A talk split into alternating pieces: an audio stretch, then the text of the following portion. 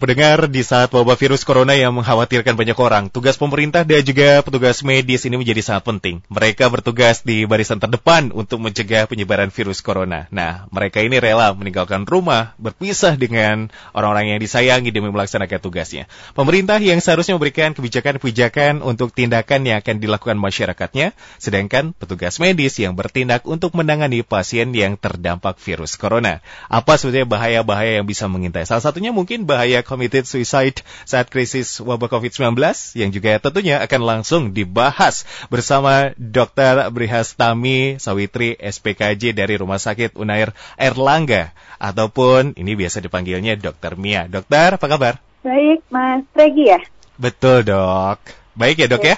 Alhamdulillah baik. Alhamdulillah. apa kabar? Alhamdulillah baik juga dokter. Bagaimana lebaran kemarin tetap bertugas atau sempat berkumpul terlebih dahulu bersama keluarga? Oh oke. Okay. Kalau lebaran kemarin satu hari sebelumnya bertugas, satu hari setelahnya bertugas. Kebetulan hari pas hari hanya yeah. Berkumpul dengan keluarga. Alhamdulillah ya masih sempat begitu walaupun terus uh, akhirnya bertugas kembali ya. Ini iya. lagi di mana dok? Ini lagi di rumah sakit Dokter Stomo lagi tugas di situ. Oke baik dokter tetap semangat ya dan terima kasih telah menyempatkan waktunya untuk uh, terlebih dahulu bergabung bersama kami di Fitri Radio Bandung. Ini bahaya akan krisis wabah COVID-19 kan banyak faktor dan banyak begitu yang bisa saja terjadi di tengah masyarakat ya dok ya. Salah satunya adalah hmm. committed suicide. Ini perasaan ingin mengakhiri hidup dan lain sebagainya sebagainya. Apakah memang kasus bunuh diri di Indonesia secara general ya dok ya? Mm-hmm. Ini termasuk tinggi angkanya? Oke, okay. kalau kita ngomongin soal angka nasional di Indonesia, uh, in general, secara umum se- selama ini sih mm-hmm. sebenarnya Indonesia termasuk angkanya rendah. Tapi kita tetap harus uh, mengkritisi ya, soalnya yeah, kan yeah, yeah, yeah. kemungkinan besar ini fenomena gunung es ya, artinya hmm. lebih banyak juga hmm. yang tidak terlaporkan seperti itu karena memang ditenggarai salah satunya misalkan faktor agama itu adalah faktor yang memproteksi kenapa angkanya rendah tapi di lain pihak mungkin uh, agama ini juga menstigmatisasi ya sehingga hmm. kalau ada kematian yang diakibatkan oleh bunuh diri mungkin keluarga tidak melaporkan itu sebagai bunuh diri mungkin karena ada stigma pada pa, uh, pada yang melakukan dan juga pada keluarga yang kedua juga mungkin pem masalah pembiayaan di Indonesia ini untuk BPJS hmm. rata-rata untuk mereka yang sudah mencoba bunuh diri atau kita bilangnya temperamen suicide itu belum di cover secara umum untuk uh, BPJS-nya padahal mereka kan mungkin selain masalah psikologis karena yeah. akibat temperamen suicide-nya mungkin membutuhkan pengobatan untuk misalnya hmm. katakanlah misalnya by hanging atau hmm. gantung diri hmm. atau misalnya melukai diri ataupun hmm. misalnya dengan obat-obatan dan hmm. lainnya mereka kan mungkin butuh pengobatan sementara kalau tidak di cover oleh BPJS nah karena tulisannya tentang suicide ini kan juga dilema ya buat iya. dokter yeah. yang merawat dan juga buat keluarga sehingga mungkin pelaporannya yang sangat-sangat kurang seperti itu. Baik dokter Mia terima kasih uh, pandangannya. Jadi tentunya kalau berbicara mengenai kasus bunuh diri tidak sesimpel itu ya di Indonesia ternyata memang kalau lebih mendalam lagi secara mm -hmm. general ini banyak pengaruh begitu ya dan faktor Betul. di lingkungan Betul. sekitar. Jadi memang sangat mempengaruhi. Tapi mudah-mudahan ini juga tidak hanya angka statistik saja ya dok ya. Betul, Karena berkaitan dengan bunuh diri ini juga menjadi PR kita bersama, kita juga harus aware minimal terhadap di lingkungan sekitar. Baik, dok, betul. sebetulnya kalau mungkin sepengetahuan dokter begitu, hmm. sekitar usia berapa sebetulnya yang paling rentan melakukan bunuh diri dok? Ya, kalau dikatakan, kalau menurut literatur di secara umum hmm, seluruh hmm, dunia hmm. itu bahwa uh, angka bunuh diri itu justru paling tinggi di usia-usia produktif. Jadi dikatakan puncaknya usia 15 sampai 29 tahun seperti mm -hmm. itu. Mm -hmm. Meskipun sekarang juga ada peningkatan angka pada geriatri ya atau komunitas lanjut usia. Jadi memang justru lebih banyak pada usia produktif 15 sampai 29 tahun. Baik, dan itu juga terjadi di negara-negara yang mungkin seperti kita ketahui kasus bunuh dirinya banyak seperti Jepang begitu, sama di usia produktif juga, Dok? Iya, rata-rata di usia produktif juga. Jepang, Korea, hmm, itu. Oke, okay, baik. Uh, angkanya secara umum lebih tinggi di dewasa muda. Hmm, hmm. Mengenai kasus bunuh diri pasti pertama adalah bertanya begitu, kenapa ini bunuh diri? Pasti selalu itu yang selalu menjadi iya. pertanyaan ya setelah kejadian kasus bunuh diri terjadi. Dokter, ya. sebetulnya apa alasan utama orang-orang ini melakukan bunuh diri, dok? Mungkin jawabannya kembali lagi nggak simpel ya, karena mm-hmm. sebenarnya e, menurut penelitian dan yang kita pelajari bahwa bunuh diri ini memang multifaktorial. Jadi kalau memang di berita-berita tuh kadang-kadang suka disimplifikasi ya, uh, bunuh diri karena ini gitu. Padahal tidak sesimpel itu. Oke. Uh, bunuh diri itu dipengaruhi faktor bio, psiko, sosio, kultural maupun religi. Jadi Mhm, mhm. ada biologisnya orang-orang yang mungkin lebih rentan ter- terhadap perilaku bunuh diri. Mungkin misalnya yang sudah ada depresi sebelumnya, depresi itu juga terkait biologis loh gitu. Terus Hmm. ada psikologis jelas, mungkin jenis kepribadian tertentu lebih rawan untuk melakukan suicide atau bunuh diri dan bahkan kepribadian tertentu lebih mungkin lebih rentan menyelesaikannya dibandingkan kepribadian yang lain. Mungkin yang lain ada yang lebih banyak percobaan bunuh dirinya seperti itu. Lalu juga sosio, mungkin salah satu faktornya memang lingkungan, entah itu Mhm. buat tiap orang berbeda ya. Ada soal ekonomi, mungkin finansial yang buat dia merupakan suatu faktor pencetus. Ada mungkin hubungan, entah itu hubungan dengan keluarga atau dengan asmara seperti itu. Ada mungkin eh, lain-lain, mungkin karir dan sebagainya, tanggung jawab pribadi banyak kalau untuk pencetus-pencetus ini ya. Dan kadang-kadang pencetus ini juga tidak satu sebenarnya, tapi bertumpuk-tumpuk, akumulatif seperti itu. Termasuk tadi yang kita sudah eh, bahas ada religi, kultural, Iya, tadi iya. yang eh, Mas Regi bilangnya di Jepang mungkin angkanya tinggi atau Korea mungkin tinggi Mhm, seperti mhm, itu. Jadi memang mhm. terkait dengan kultur juga. Jadi memang itu tadi tidak eh, sesimpel itu begitu ya kalau bertanya Betul, alasan betul. kenapa kalau misalkan Betul. eh, ada seseorang yang melakukan bunuh diri ternyata memang Hmm. banyak faktor yang saling berkaitan sebetulnya dan Betul. biasanya juga tidak hanya satu alasan ya dok ya. Betul. Jadi kadang-kadang justru kalau kita mensimplifikasi seperti itu justru Mhm, mhm. kadang-kadang menimbulkan beban berat ya buat keluarga. Oh ini karena broken home misalnya seperti Oke, itu. Itu iya. kan mungkin tidak nyaman juga untuk mereka yang ditinggalkan ya kalau kita mau empati dengan Mhm. eh, keluarga yang ditinggalkan dan sebagainya. Baik dokter, banyak juga kasus yang terjadi di belahan dunia ini ketika yang melakukan bunuh diri ini meninggalkan eh, satu buah tulisan ataupun wasiat begitu ya. Apakah itu juga bisa mengindikasikan bahwa satu-satunya faktor kenapa orang tersebut melakukan bunuh diri atau hal tersebut atau sebetulnya mungkin salah satu saja? Ya soal tulisan ini ya. Mhm. kadang mungkin orang yang menulis pun tidak menyadari adanya faktor multifaktorial tersebut ya Mas Hmm, ya. Mungkin memang kadang-kadang pencetusnya terakhirnya nih gongnya. Kadang-kadang Hmm. mungkin itu yang diungkapkan di tulisan-tulisan tersebut. Seperti itu sih. Jadi tidak selalu juga yang menjalani, yang merasakan juga memahami faktor-faktor lainnya. Seperti itu sih. Oke baik. Eh, kenapa eh, menuliskan satu tulisan ataupun mungkin apa pesan begitu sebelum Ya. melakukan hal tersebut? Apa sih sebetulnya tujuan mereka kalau dari eh, kalau dilihat dari psikologis begitu? Oke, jadi mungkin sebenarnya banyak hal ya. Ada juga yang mungkin sebenarnya sebelumnya sudah ada cry for help istilahnya. Jadi mereka mungkin sebelumnya sudah menuliskan kayak di medsos kah, status eh, WhatsApp kah, atau mungkin ungkapan-ungkapan tertentu. Sebenarnya mereka sebenarnya ingin mencari pertolongan seperti itu. Hmm. Eh, tapi kalau kadang-kadang juga akhirnya mereka ingin eh, karena biasanya mungkin sudah terlalu berat ya rasa hopelessnya itu Iya. seperti itu mungkin ingin didengarkan mereka yang selama ini sudah cry for help mungkin tidak terdengar atau mungkin Mhm, mhm. yang membaca mungkin kurang peka atau seperti Iya. apa sehingga mereka merasa bahwa ya suaraku ini harus didengar akhirnya seperti itu jadi mereka mengungkapkannya melalui mungkin eh, tulisan-tulisan tersebut Ya, biasanya juga berarti dalam hal ini mungkin bisa ya terjadi jauh-jauh sebelum Betul. ya melakukan hal tersebut. Ini memberikan kode-kode tertentu ya, mungkin ya bisa tidak setiap hari memang, mungkin Mhm. karena dalam kondisi tertekan ataupun hopeless itu kode-kode biasanya keluar ya dok ya. Betul Lalu bagaimana kalau misal begitu ya, ini posisinya dari diri kita begitu dok. Ini sikap kita ya mungkin ya dalam mengatasi masalah ataupun perasaan. Ini untuk melakukan bunuh diri. Sudah ada dalam pikiran dok. Biasanya juga sama, apakah kode-kode itu juga kita tuliskan di status apa begitu, di Instagram, di WhatsApp dan lain sebagainya. Bagaimana sikap kita kalau misalkan dalam kondisi tersebut dok?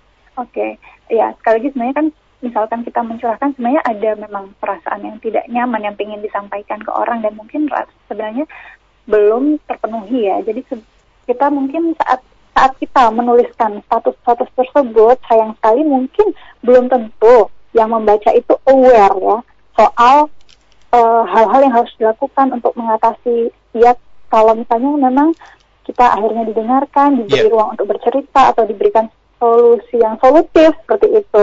Jadi mungkin memang tidak apa-apa kita itu reach out ke orang. Mhm, Ya bisa kita mulai dengan orang yang paling kita percaya mungkin, yang kita kira bisa lebih objektif, atau misalnya kita memang tidak ada yang seperti itu, mungkin cari bantuan profesional. Menurut saya lebih baik seperti itu gitu kan karena tidak semua orang juga aware karena pada saat kita cerita mungkin kadang-kadang reaksinya malah bullying, dismissing, Iya, mungkin betul, malah betul. apa sih gitu Mhm, mah. mhm. Lebay apa ya? lah begitu ya. Ah, betul. Jadi tidak sampai apa yang ingin kita sampaikan atau yang ingin kita curahkan. Jadi mungkin ada baiknya juga kita mulai mencari pertolongan profesional seperti itu.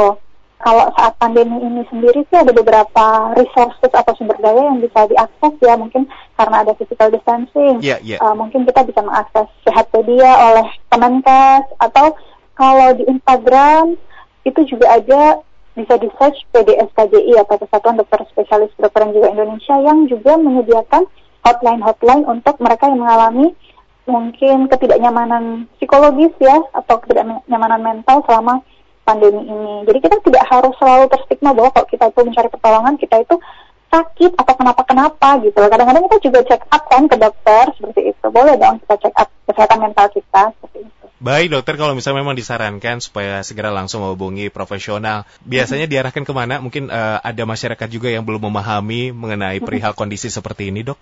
Ya, oke. Eh, tadi yang mungkin bisa diakses oleh masyarakat seluruh Indonesia mungkin bisa hubungi, eh, bisa search juga Sehatpedia oleh Kemenkes. Jadi Sehatpedia, di situ Sehatpedia, ada hmm. psikiater yang ada di situ bertugas. Oke. Kalau memang agak sulit juga bisa di search mungkin PDSKJI Hmm. hotline seperti itu. Jadi hotline PDSKJI ada nomornya juga, ada adminnya. Nanti akan diarahkan juga kepada psikiater-psikiater yang bertugas seperti itu. Jadi bisa diakses melalui eh, jarak jauh online seperti itu. Oke, baik. Ya, te- inilah informasi seperti inilah yang harus dipahami begitu ya, karena yang namanya kita sebagai manusia kita juga tidak tahu ya. Eh, mungkin saat ini biasa saja, eh, besok ataupun kapan pun ini bisa saja kita down begitu ya dok ya. Dan ya mudah-mudahan uh, step-stepnya uh, masyarakat mengetahui harus bagaimana, harus ke mana, jangan sampai melakukan tindakan-tindakan yang merugikan diri sendiri lah intinya begitu ya dok. Amin, amin. Dokter kalau dalam uh, kondisi pandemi COVID-19 ini uh, bagaimana? Tentunya dari psikiater ataupun psikolog ini juga menilai bahwa pasti kondisi masyarakat khususnya di Indonesia apakah tingkat uh, bunuh diri ataupun keinginan bunuh diri Indonesia ini meningkat dok di pandemi ini? Oke, jadi kalau menurut ahli, eh, kalau dikaitkan dengan COVID, angka bunuh diri ini mungkin baru ketemu dua tahun lagi. Soalnya itu tadi tidak se- tidak semua orang misalnya merespon eh, stresor berat pun langsung saat itu juga. Kadang juga akumulatif. Jadi dikatakan menurut ahli mungkin belum kelihatan sekarang Mhm, mhm. angkanya seperti itu. Jadi baru kita tahu angka pastinya dua tahun lagi seperti itu karena itu tadi faktornya juga banyak ya. Salah satunya memang mungkin COVID ini mungkin stresor yang cukup besar dan bisa dipahami ya karena Iya. kita sendiri banyak yang belum kita ketahui tentang penyakitnya, sifat Mhm, mhm. sakitnya, obatnya juga, lalu terkait lifestyle juga sangat banyak perubahan yang harus kita adjust ya, harus kita sesuaikan eh, karena untuk menghindari eh, terjangkit penyakit ini. Jadi memang bisa dipahami kalau merupakan stresor yang besar, belum lagi Mhm. yang terdampak secara finansial seperti itu. Jadi mungkin eh, tidak dalam waktu dekat dan bukan eh, bukan mengharapkan juga begitu ya dok. Tapi kalau misalkan menurut ya para ahli menyebutkan bahwa ini tidak akan dalam waktu dekat ya, jadi butuh waktu juga begitu. Ya untuk mengetahui secara pasti, tapi mungkin bisa Mhm. dipahami ya kalau ini merupakan stresor yang sangat besar dan bisa memicu gangguan-gangguan mental mulai dari ringan, sedang sampai berat. Mhm. Ya minimal dalam kondisi saat seperti ini masih dalam uh, kondisi banyak saya lihat teman-teman saya juga curhatannya di media sosial ya hal-hal seperti jenuh, stres begitu juga mungkin menjadi indikasi walaupun memang dalam tahapan yang masih ringan ya dok. Betul. Termasuk kan ini juga bisa ke faktor resiko yang lebih bahaya juga kan diawali dengan rasa jenuh, stres di rumah mulu begitu dok. Iya betul. Jadi eh, memang setiap orang juga merespon dengan cara yang berbeda ya. Mungkin Iya. ada yang jenuh, Mhm. ada yang cemas, cemasnya berlebihan mungkin bahkan sampai panik seperti itu. Jadi termasuk karena sebenarnya angka kejadian bunuh diri ini memang kadang-kadang kita tidak bisa memprediksi ya seperti Iya, yang kita iya. lihat ya sebelumnya ya bahwa tidak harus orang itu harus depresi berat dulu seperti itu. Jadi siapa pun sebenarnya juga bisa merasakan atau terlintas pikiran-pikiran tentang bunuh diri ini. Oke, Gitu. baik. Ya, dokter Mia tidak hanya di masyarakat, di uh, tenaga kesehatan pun ini juga sama begitu ya saat ini. Iya. Dan dalam kasus global yang saya lihat juga di tengah wabah penyakit COVID-19 ini ada ada juga yang saya dapatkan ya tenaga kesehatan yang melakukan tindakan bunuh diri, dok. Ini tanggapannya bagaimana, dok, mengenai kasus ini? Iya, jadi sebenarnya sebelum COVID pun tenaga kesehatan, terutama sebenarnya tenaga kesehatan mental ya, mm -mm, itu juga mm -mm. Memiliki resiko yang lebih tinggi dibandingkan masyarakat okay. umum untuk uh, melakukan bunuh diri sebenarnya. Mm -hmm. Hal ini mungkin dipengaruhi juga karena faktor burnout ya. Kadang-kadang uh, seorang caregiver, orang yang merawat orang lain itu justru juga merasakan burnout. Dia tidak hanya empati saja kepada yeah. orang yang dia rawat, tapi juga sampai simpati sehingga mungkin merasakan itu sebagai bebannya seperti itu. Nah terkait dengan COVID ini pandemi, jadi bisa kita pahami ya kalau kita mencoba berempati dengan uh, tenaga kesehatan, mungkin banyak mereka yang juga merasakan hopeless ya seperti itu ya. Apalagi mungkin kalau terkait dengan tagar Indonesia terserah ya mungkin yeah. ya, mungkin sudah mulai burn out juga gitu kan mereka yang melihat bahwa uh, fasilitas kesehatan kita mungkin tidak bisa benar-benar mengakomodasi jumlah penduduk negara Indonesia yang sangat besar itu, sementara uh, anjuran pemerintah mungkin masih banyak uh, dilihat saat mereka berangkat kerja mungkin ya dilihat kok banyak yang melarang mhm, melanggar mm -hmm. mungkin mm -hmm. seperti itu ya kalau kita mungkin berusaha uh, memahami dan mereka juga mungkin sebagai orang yang pertama kali menangani pasien uh, COVID biasanya ada yeah. juga selain uh, burnout itu mereka juga merasakan semacam PTSD meskipun bukan mereka sendiri yang merasakan mm-hmm. terjangkit COVID karena mereka juga melihat secara langsung mungkin penderitaan orang yang terutama mungkin yang terkena dampak COVID dan merasakan gejala-gejala yang berat ya seperti itu.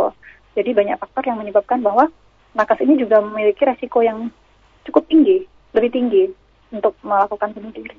Baik. Terutama terkait pandemi ini. Hmm, baik, Dokter Mia terima kasih itu pandangannya yang bisa di share begitu ya kepada pendengar pada kesempatan hari ini yang juga mudah-mudahan ini kita bisa menangkap pesan yang disampaikan oleh dokter bahwa ya tentunya hal-hal yang demikianlah yang menjadi perhatian kita semua. Jangan menganggap hal kecil begitu ya sepele ya dok ya mengenai kejiwaan ya dok ataupun dalam segala situasi yang dirasakan di tengah pandemi COVID-19. Dokter Mia kita lanjut ke interaksi dari pendengar ya dok ya. Boleh silahkan. Yang pertama ada Kinanti di Katamso. Ini ingin bertanya, mengapa ya dok ya? Justru banyak orang yang playing victim, uh, uh, playing victim, maksud kami dengan melakukan ancaman bunuh diri untuk melarikan diri dari masalah. Apalagi di masa pandemi ini di lingkungan saya sendiri mulai timbul hal-hal seperti ini. Makasih. Ya, soal playing victim ini ya. Mm-hmm. Jadi kalau kita sudah berbicara soal jenis kepribadian tertentu ya, ada mungkin yang memang kecenderungannya seperti itu juga ya. Maksudnya cenderung untuk playing victim. Tapi untuk uh, hal-hal ini sepertinya kita tetap tidak bisa kayak meremehkan ya, karena kita juga nggak tahu mereka yang biasanya playing victim ini benar-benar akan melakukan atau tidak seperti itu kan. Jadi pada saat mereka playing victim sebenarnya ada hal yang membuat mereka tidak nyaman kan sampai mereka playing victim gitu. Jadi mungkin kita coba meskipun kita tidak benar-benar merasa bahwa mungkin dalam hati kita Allah begitu aja mungkin kan terlintas seperti itu ya. Tapi mungkin dari sudut pandang dia tidak seperti itu gitu. Jadi mungkin kalau yang dia butuhkan katakanlah tadi itu salah satu attention seeking behavior atau mencari perhatian katakan misalkan ya. Berarti mungkin memang perhatian yang dia butuhkan seperti itu. Dan mungkin kalau memang uh, kita berusaha uh, reach out connect bahwa tidak harus kok dia itu playing victim untuk mendapatkan perhatian itu. Mungkin ada cara-cara atau coping yang lebih baik untuk mendapatkan uh, perhatian seperti itu. Mungkin eh, hal-hal uh, tersebut bisa menurun gitu. Jadi dia copingnya lebih baik atau adaptasinya lebih baik. Kalau memang menurut apa namanya menurut Kinanti hal itu sudah mungkin katanya terlalu berat atau ah, kayaknya saya nggak bisa. Mungkin nggak apa-apa Kinanti mencoba mengarahkan. Mungkin kamu perlu ketemu uh, profesional mungkin yang bisa mendengarkan kamu supaya kamu tidak sekedar selalu playing system aja tapi coba cari solusi atas um, apa yang kamu rasakan mungkin seperti itu ya Mas Regi ya Oke baik itu dia Bagi nanti dari Katamso juga sudah ditanggapi langsung. Baik, uh, misalnya contoh apa dok ya kondisi seperti ini yang playing victim atau mm-hmm. melarikan diri dari masalah, uh, apakah juga masalah hutang ini bisa juga terjadi? -hmm. Tiba-tiba ngilang alasannya stres, frustasi. uh -uh. Oke, okay, iya iya. Jadi mungkin uh, bisa jadi sih salah satunya adalah masalah seperti ini karena memang masalah COVID ini sangat-sangat tidak bisa diprediksi ya mungkin kita mhm. banyak planning-planning kita yang mungkin harus direview karena ketidakpastian akibat COVID ini. Ya kita coba pelan-pelan. Yang pertama orang yang mungkin oh, tadi yang rasanya mungkin helpless itu kan perlu kita tolong dulu sampai dia bisa berpikir bahwa ada jalan yang mungkin bisa ditempuh untuk kesulitan dia secara finansial. Kalau pada saat kita mungkin merasa depresi, moodnya turun, pasti kayak pakai kacamata kuda ya, kayaknya nggak ada jalan, jalannya sempit banget Hmm. seperti itu kan. Mhm, mhm. Sementara kalau kita dalam kesehatan mental yang cukup sehat, kopinya baik, mungkin kita justru banyak orang yang malah lebih kreatif di saat-saat ini, yang mungkin eh, tadi banyak eh, yang banting setir, mungkin jadinya sekarang banyak eh, ekspedisi mungkin yang memudahkan orang supaya bisa stay at home, mungkin seperti itu. Iya. Banyak yang mungkin eh, nggak bisa ke pasar, jadi dia bikin masakan yang bisa melayani orang Mhm, sekelilingnya seperti itu. Jadi mungkin dan hobi-hobinya mungkin bisa dijadikan sesuatu yang eh, berpenghasilan seperti itu. Dan itu tidak mungkin terjadi kalau kita mungkin pada saat kondisi mungkin fase apa moodnya kita turun ya atau depresi ya, Mhm, boro-boro mhm. kepikiran gitu kayaknya semangat nggak ada gitu kan, eh, pesimis dan Iya. sebagainya. Jadi tetap mereka tetap mungkin butuh bantuan seperti Hmm. itu untuk bisa bangkit. Oke baik, ya itu juga sama karena memang mungkin ada masalah tersendiri ya dok ya. Mm-mm. Misalkan ada ciri-ciri kayak gitu juga kita tidak boleh cuek ya dok ya. Mm-mm, Karena kadang-kadang kita tidak pernah tahu mungkin orang yang kesannya mungkin seperti banyak teman dan sebagainya sebenarnya mungkin tetap ada yang merasa lonely, tidak merasakan eh, tidak merasa terhubung dengan orang lain seperti Hmm. itu. Apalagi kalau lagi sendiri dok. ya apalagi dengan physical distancing ini ya kadang-kadang terasa Wah, mikirin betul betul. Oke, baik.